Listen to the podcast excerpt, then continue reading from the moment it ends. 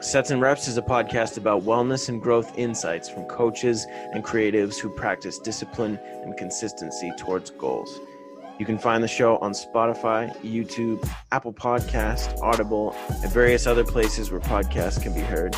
Christian Merritt is a personal trainer and strength and conditioning coach who went from going to people's houses to help them train and crush their goals to just recently moving into his own space. He founded the Merritt Method and has ambitions to create a culture in the community built upon performance in everyday life using the gym as a training space for your mind and your body. He's been helping golfers crush it because of his love for the sport. He played a lot of hockey in high school and in college. His whole life, he had been programming workouts for himself and had been very smart with his body. We talk about fitness for golf, including things like some of the major musculoskeletal injuries in that sport. We also talk about a sample training session for golfers to develop power, especially in their lower body.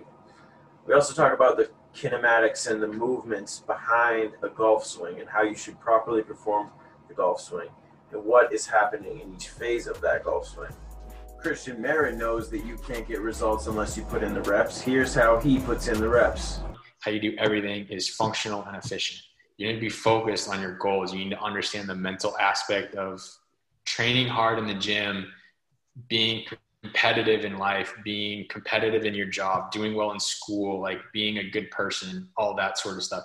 And then you need to perform. You need to be, when you walk out of the walls of the gym, like you need to perform what you just taught your mind and your body in the gym and that's how i view the gym. It's like it's a training space for your mind and body for like the rest of life not even just sports related.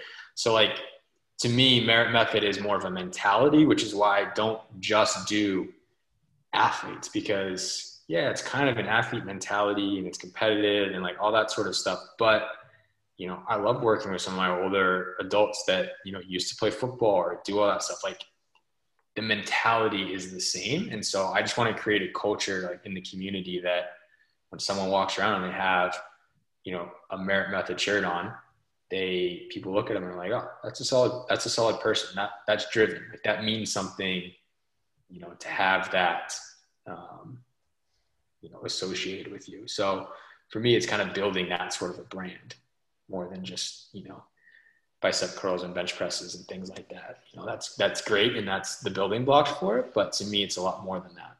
All right, I'm here with Christian Merritt, creator of Merritt Method, personal trainer, strength and conditioning coach. How you doing today, man? I'm good. How about yourself? Really good, thank you. Um, at this show, we live out each day like one giant set, and we got to put in the reps to get results. And it seems like you have been putting in a lot of the reps recently with um, opening up and kind of starting to operate in your own space um, compared comparing now to like how you were feeling when you were preparing to do that is it so far is it like everything that you were hoping it would be?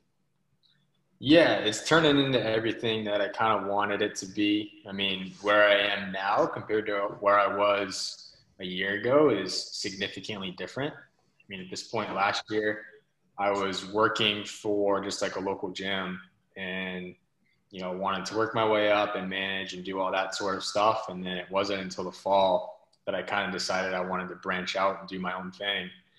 And, you know, I started taking weights to people's homes and with COVID and trying to just find a way to like continue to grow and make money and like do all that sort of stuff. And luckily I had a lot of people stay with me and, uh, I was able to open up the space that I'm at now. So now people have a place to go to. So I don't have to like lug around dumbbells in my car and like kill my suspension and stuff like that. So yeah, so better.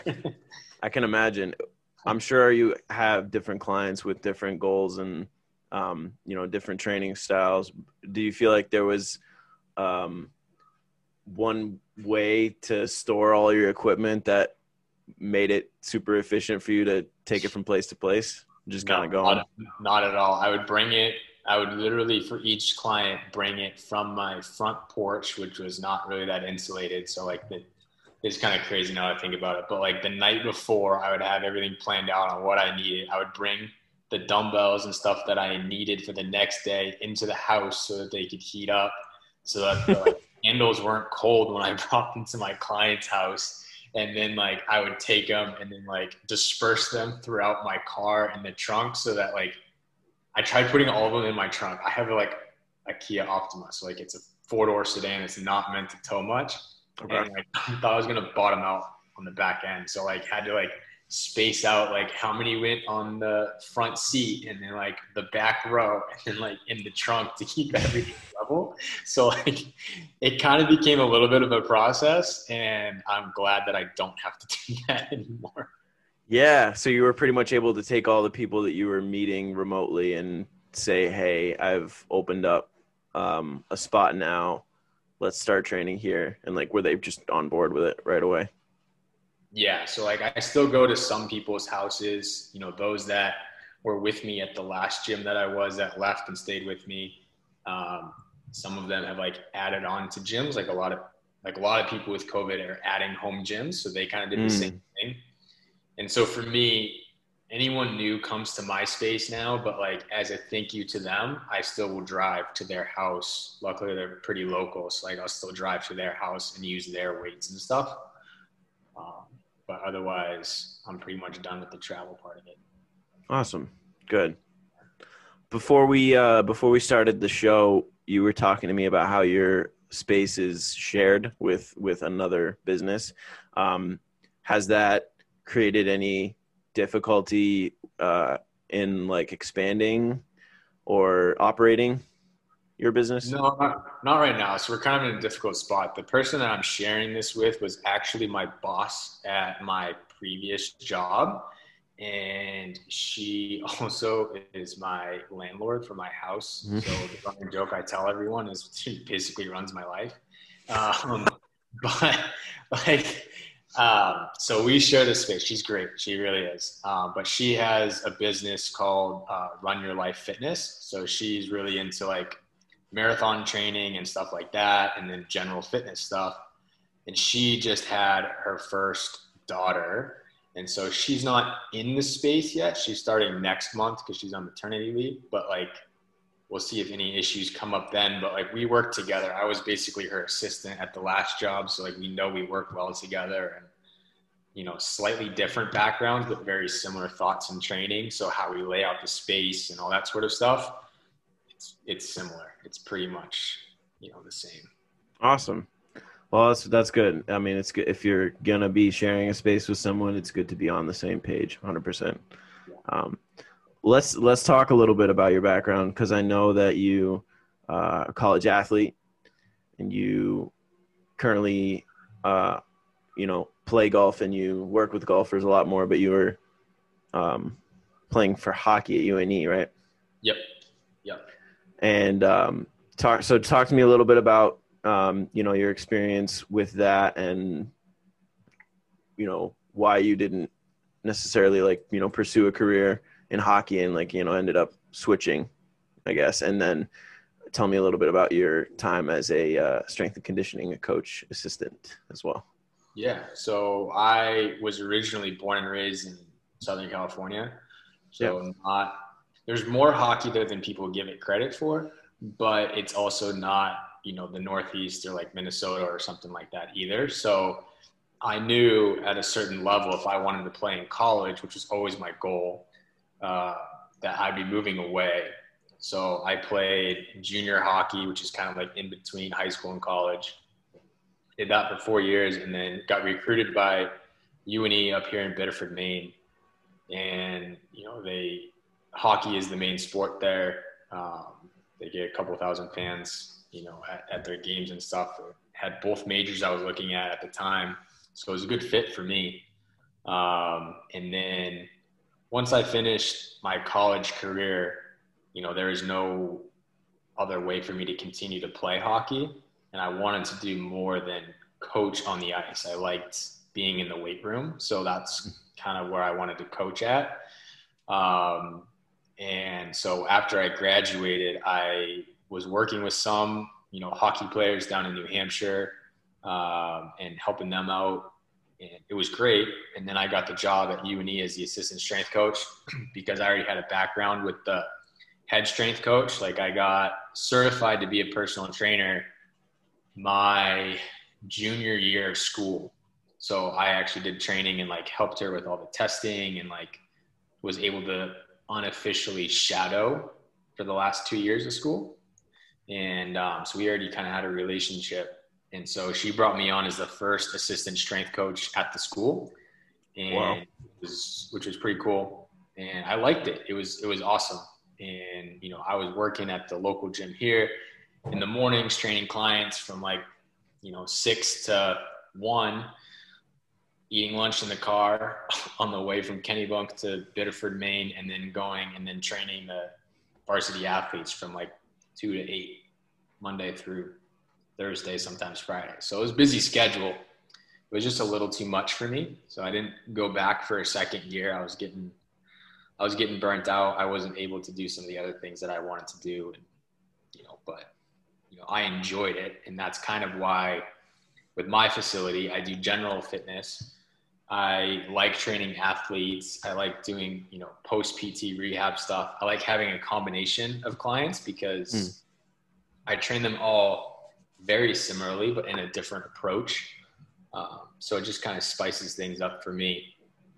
And then once I was done playing hockey, I couldn't go right into beer league. Like I'm just too competitive of a person to like go from a pretty high level college hockey to, you know, just playing for fun. Yeah. And so I always kind of played golf growing up and I just started playing more and more golf and now I'm like fully obsessed and it's like borderline addictive. yeah, it's good to have stuff like that because yeah. like those are healthy addictions and uh, you can you can just do those all day, right? That's awesome.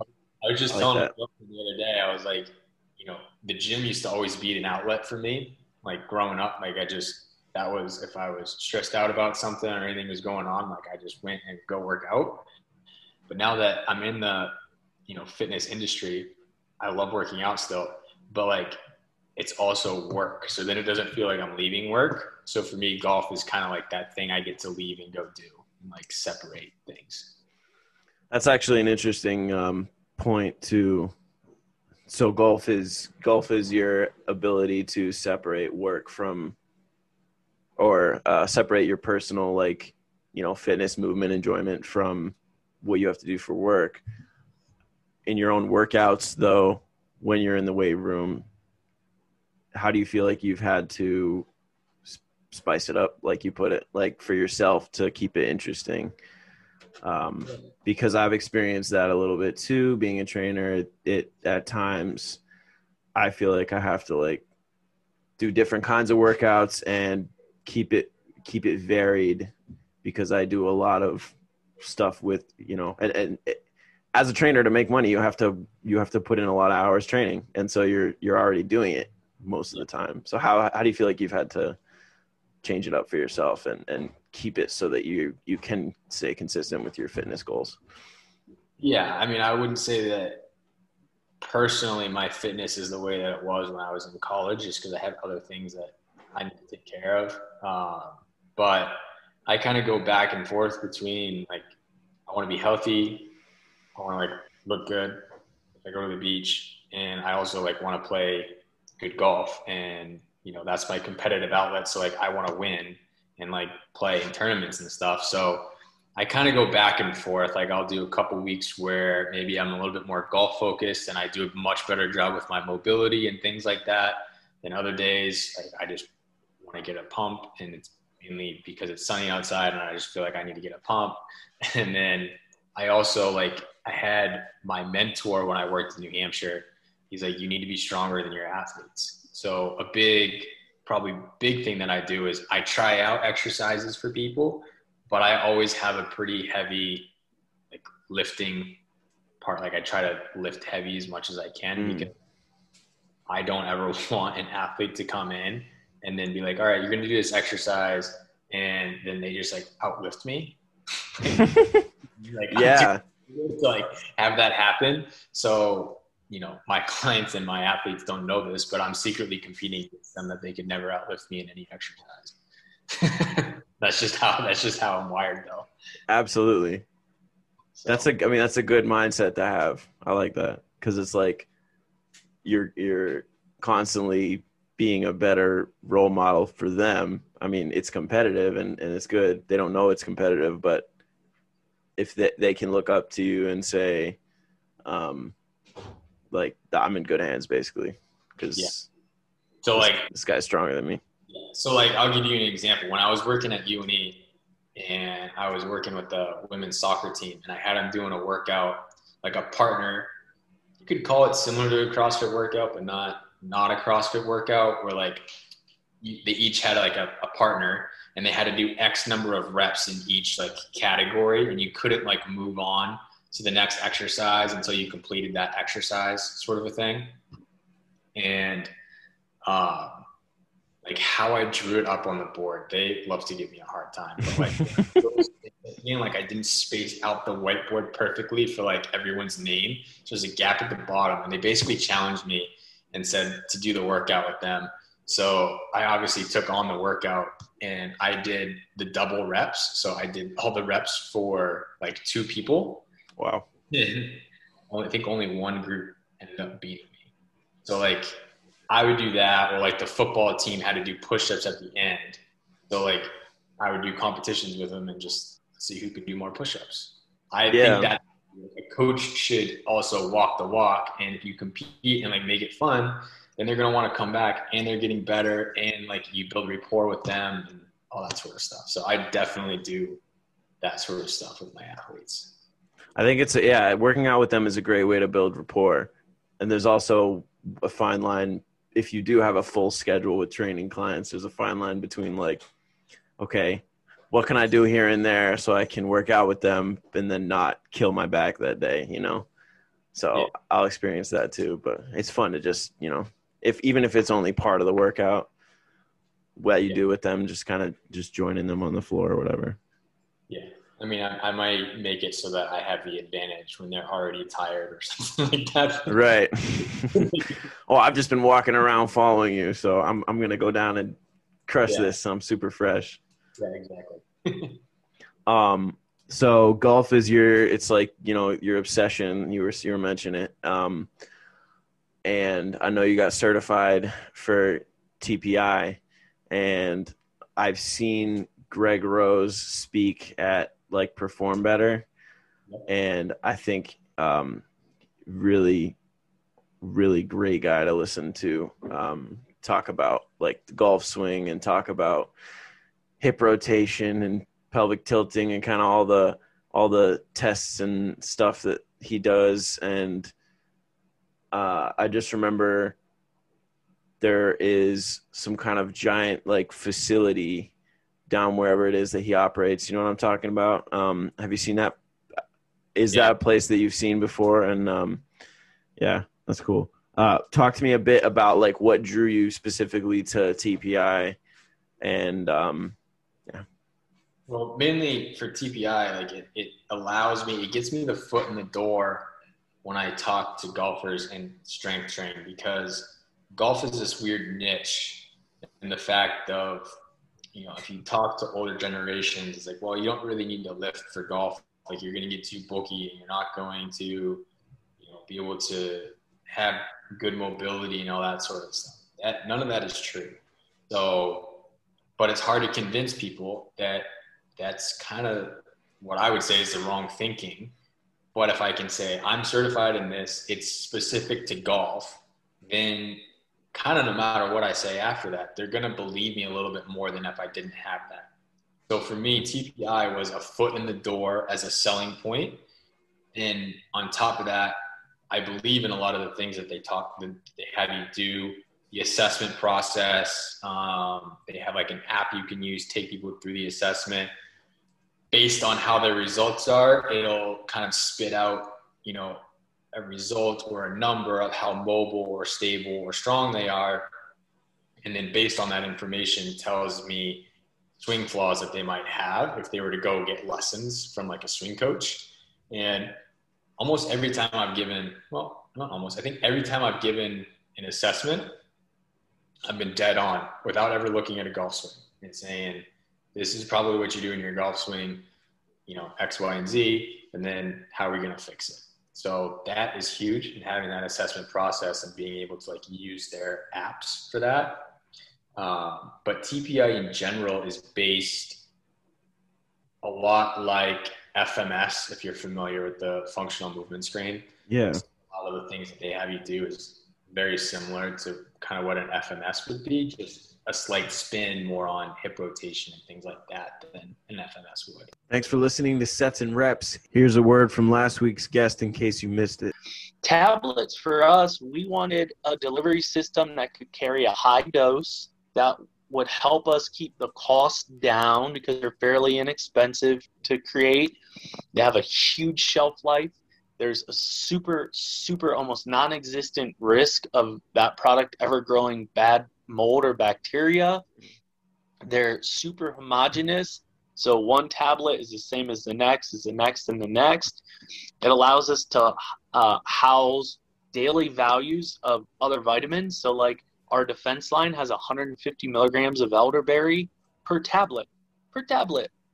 Our combat line, vitamin C, D3E, zinc, those are all daily values. Vitamin C, 90 milligrams, zinc, 5.5. You know, plus the 25 milligrams of CBD. Your body, it's easy for it to digest. Everything's made with a healthy sugar. If you chew on them, it's actually good for your teeth. It's a beet sugar. Um, it's it, it just to us it just kind of seemed like a no-brainer some people see it as a pill you know we don't you know we see it as a really effective delivery system uh, we got some sweet r&d work right now with these rapid dissolve fizzies um, mm. i was able to source powderized kombucha so prebiotic probiotic it's Whoa. literally like drinking kombucha but you bite the tablet and it fizzes we found powderized fruit. So they take the fruit, they break it down into a puree, they powderize it. You get the healthy sugar from the fruit. You get all the healthy microfibers and the vitamins and minerals. But it's in a tablet. You bite it, fizzes away in your mouth. Like we can do some cool stuff, and as we grow the company, we're going to continue to roll out super innovative products. At the uh, at the meeting with, or at the um, the what do you want to call it? I want to say conference, but yeah, conference. Um, he was having us do like put your hands on your shoulders and um, see if you can like dissociate upper body from the lower body and like rotate your hips back and forth on a swivel. it's just like a ton of people like shaking their booties all around and like it's just funny because like a lot of people couldn't really do it. Um, yeah. And that's important too in, in, the swing, right? So like we, they call it the official terminology is the kinematic sequence. So like if you watch a golfer swing a golf club, like they bring the club back, and then once they get to the top of the backswing, their hips initiate all movement, and then it's basically like a lagging process from your hips through your core up, you know, through T spine, then shoulders, down through the arms, and then eventually into the club, which whipped and like you're timing all of that. That's why golf is, I think, super hard sport for hitting a tiny white ball that's not moving in a hole that's stationary. Like it's harder than people give it credit for because of all those variables. So like you got to learn how to get the hips firing and create that lag so that you can hit the ball farther. You can have all the strength in the world, but if you can't do that, then you're losing out on a lot of power. Yeah, that's awesome. So what uh what do you feel like is more important? Is it is it the the power of the hips or the T spine rotation, thoracic spine, or both? Um, I go more hip dominant for just about everything I do, whether it's golf related, athlete related, or you know, post rehab related. I tell my clients the phrase I always use is the hips kind of lead everything. Um, hips lead knees. Uh, people think that they can't rotate through their back. And then they're like, well, I don't have a big backswing or I have these back issues or something along those lines. I take them through their assessment. And I'm like, well, based on this, you passed. the you know the T spine, your back is plenty mobile, but your hips are glued like cement. That's why you're feeling it in your back is because your back can't overcompensate enough for how immobile your hips are. So I think a big thing that people can work on if they're just like super general, anything just health related, golf related, rotational athlete related is working on having mobility and strength in internal and external rotation because that's really all your hips are doing in order to create that swivel. So being able to do that efficiently cleans up a lot of other issues. I see.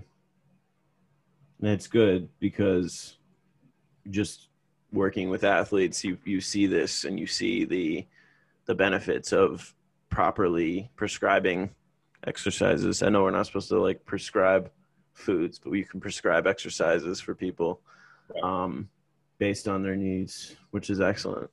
Yeah.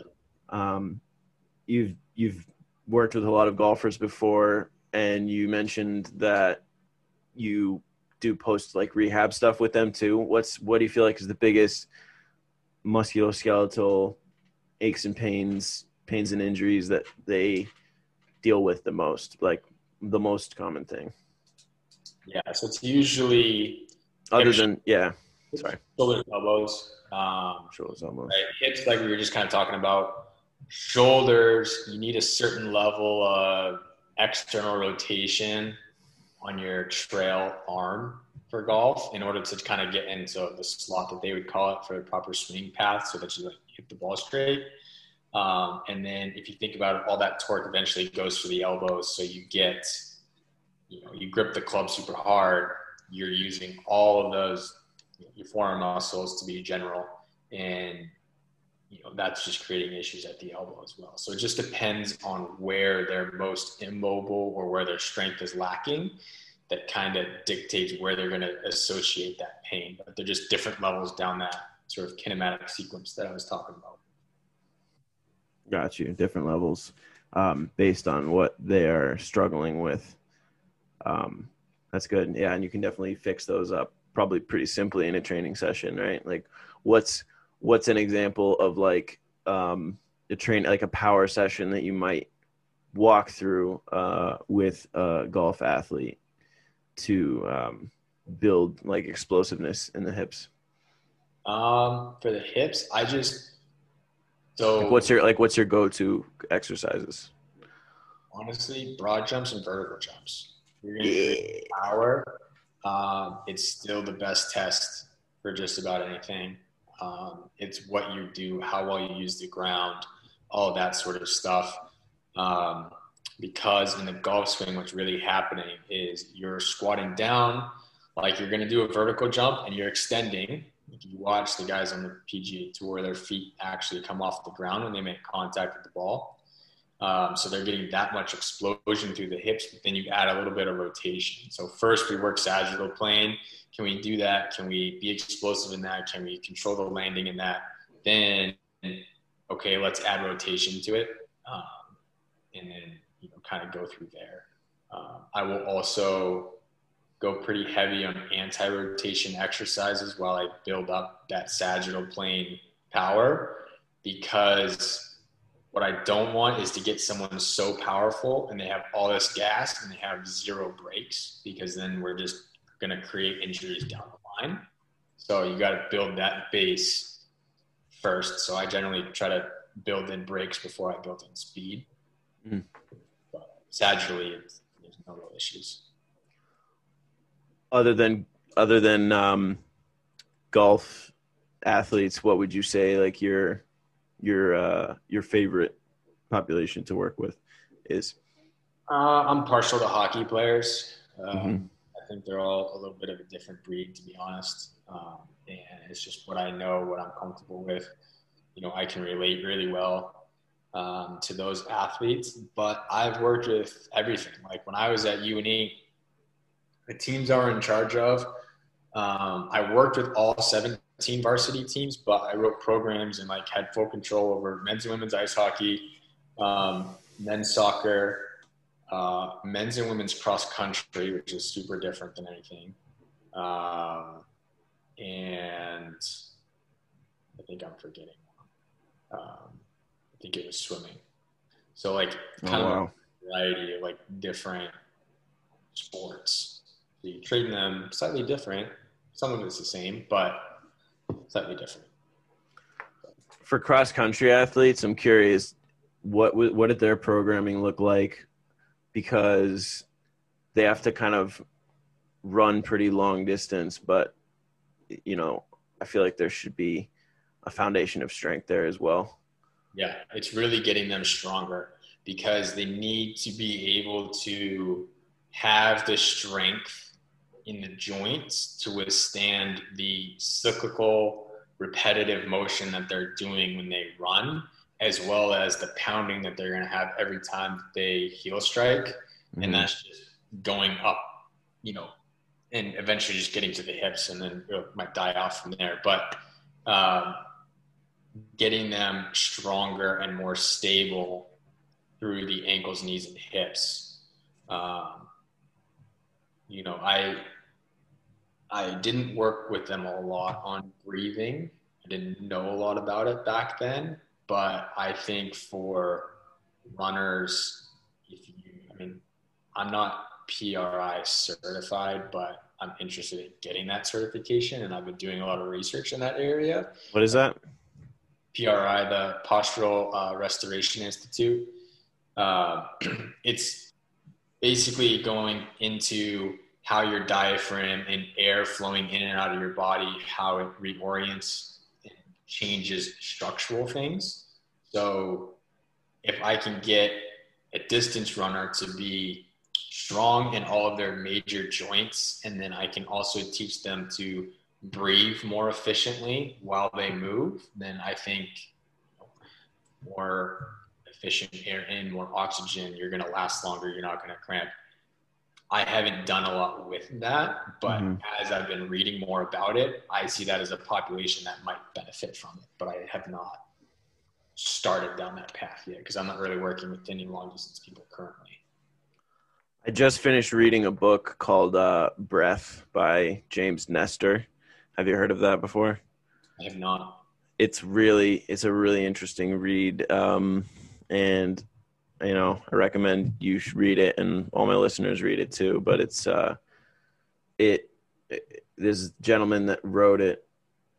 It's the book starts with with him like doing a breathing study because a lot of people are like mouth breathers Mhm. and the study showed like how detrimental breathing through your mouth actually is for your body because like he was forced to breathe through his mouth for like 10 days and like you know i think cortisol like that that's the the bad hormone that like went up and like uh like the blood uh, his blood pressure went up and like all these detrimental effects were happening to his body. And then when he switched for 10 days and just was breathing through his nose everything went down. And like he was snoring a lot less and like um and so it's just a bunch of crazy things. Like that's how the book starts but like it talks about breathing from like all different walks of life and like how through the past it's been used for meditation and even at the end of the book there's like different breathing practices too so i just think it's like super important people don't even realize it half the time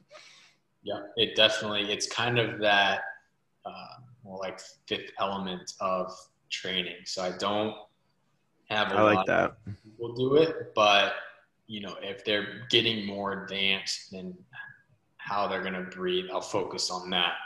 Um, once they've kind of figured out how to move really well in the movements I want them to do, then I'll say, you know, I want you to work um, and each rep goes with your breath. And I don't know if you've ever tried doing a workout like that. It's humbling.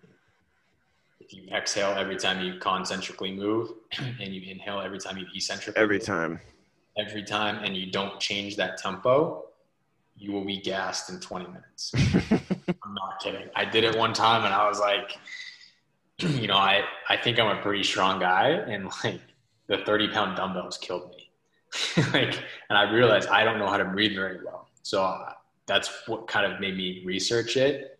With COVID, I, I haven't gone to get certified, but it's kind of on my list of, of things.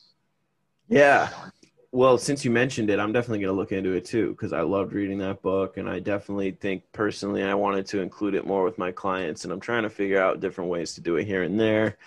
I feel like it works best as like a like a cool down. You could you could do like breathing exercises as part of a cool down, you know, like something easy as that. But yeah, like what you're saying with being more intentional with breathing while you focus on reps. It's always funny the first time you say like, okay, breathe out here inhale here, the client always gets like, oh wait, I have to think about it, and like they have to like redo it the whole time. So yeah, exactly.